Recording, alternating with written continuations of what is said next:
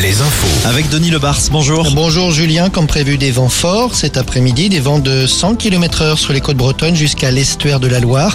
C'est la tempête Noah qui va souffler jusqu'en milieu de nuit prochaine.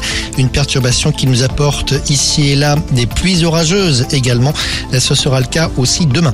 Le GIEC des Pays de la Loire se prononce pour l'interdiction des méga-bassines dans cette région composée de scientifiques et de chercheurs.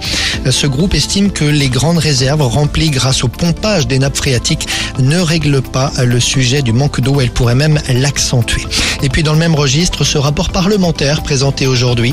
Selon lui, la France est loin de respecter les engagements qu'elle avait pris lors de l'accord de Paris en 2015, un texte que près de 200 pays avaient signé.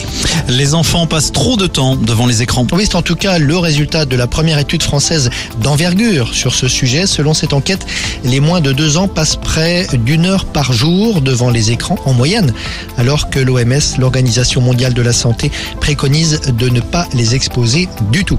Le basket, un classique, match entre Le Mans et Limoges ce soir dans la Sarthe, match capital dans l'optique d'une qualification pour les playoffs, la phase finale du championnat. Les Sartois occupent la 7e place alors que le CSP de son côté se situe au 11e rang du classement. Cholet pour sa part joue demain soir. Et puis en voile, sauvetage réussi dans la Golden Globe Race. Nous vous parlions hier de ce marin britannique blessé dans une tempête au large de l'Argentine. Son monocoque avait dématé. Le skipper a été secouru par un bateau de pêche hier soir. Il sera débarqué en Afrique du Sud. Voilà pour les infos, Julien. Et à tout à l'heure, 17h, donc nouveau point sur l'actualité. Merci Denis.